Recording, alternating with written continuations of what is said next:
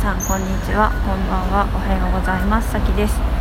今日はですねまだ自分の中で答えが出てない問題について話しながら考えていきたいと思います、えー、その議題はですね子供の嘘をどう対応するかっていう問題で私はまあ子供と接することが、えー、結構あるんですけれどもなんかその中でこれは嘘をついているんじゃないかっていうことをね思うことがあるんですよ。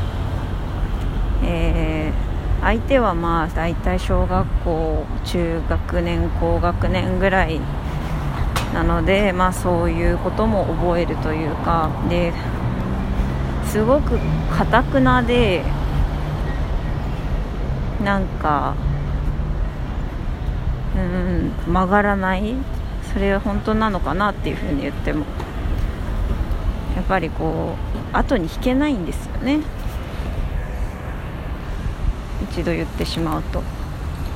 おそらく嘘を嘘だと認めることの恥というかそこに耐えられないんだろうなっていう感じがするんだけどだがしかし一度嘘をついてもそれを嘘でしたと認められる強さもしくはえー、嘘をつかずに、できなかったらできなかった苦手なら苦手だと言えるそういう人間の方が絶対に強いのでっていうことを伝えたらいいのかな。でもなんかこの嘘をついた時ってそれ絶対嘘でしょって詰められたいかっていうと絶対詰められたくなくてっていうことを考えていくと嘘をついてない時にその正直に言える人が強いよねっていう話をできたらいいのかなっていうのを今喋りながらですね考えています。今日は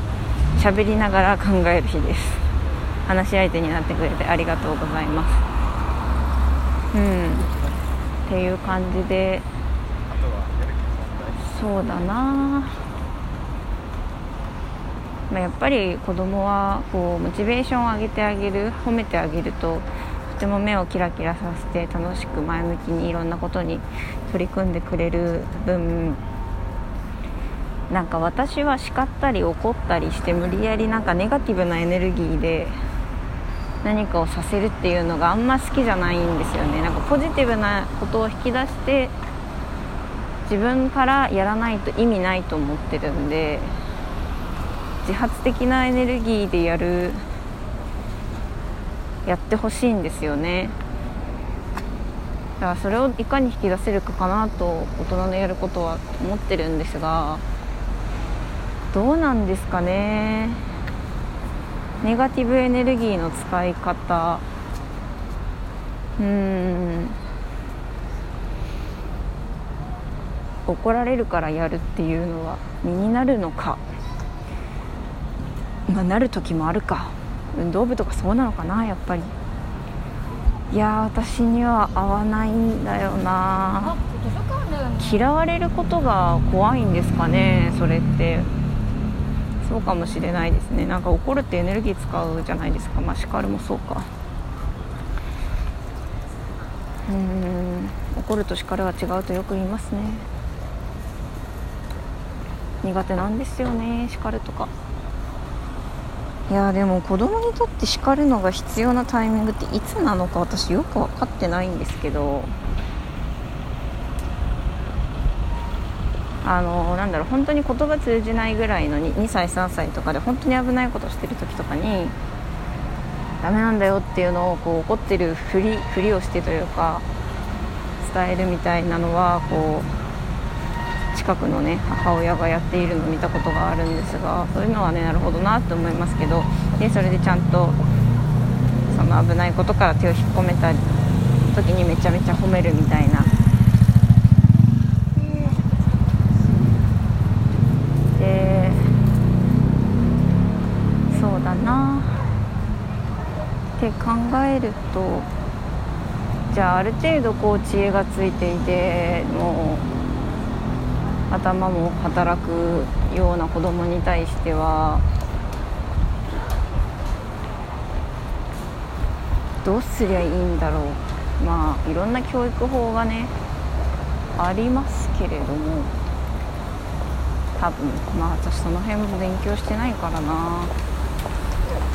っていうようにですねこう喋ることでですね私の足りないところも見えてきました。ね私は要するに叱るということがどういう時にメリットとなるのか。っていうことが分かんないんだろうな。いい叱り方っていうか。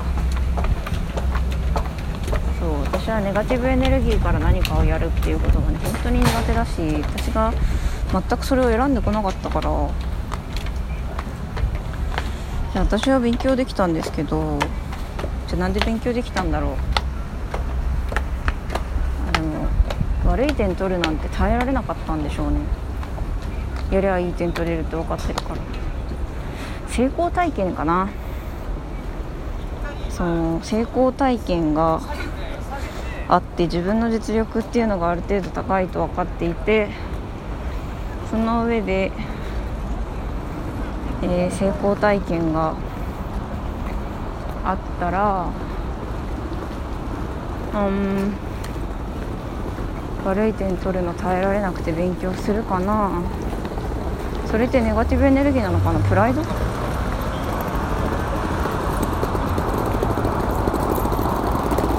うんどうなんだろう？先生がイライラしてる授業って怖いからちゃんとやろうってなるのか。えでも先生も楽しそうな授業の方がいいですよねやっぱり。ですよね。わかんないけど。マジであむずいな。むずい。責任あるからこそね。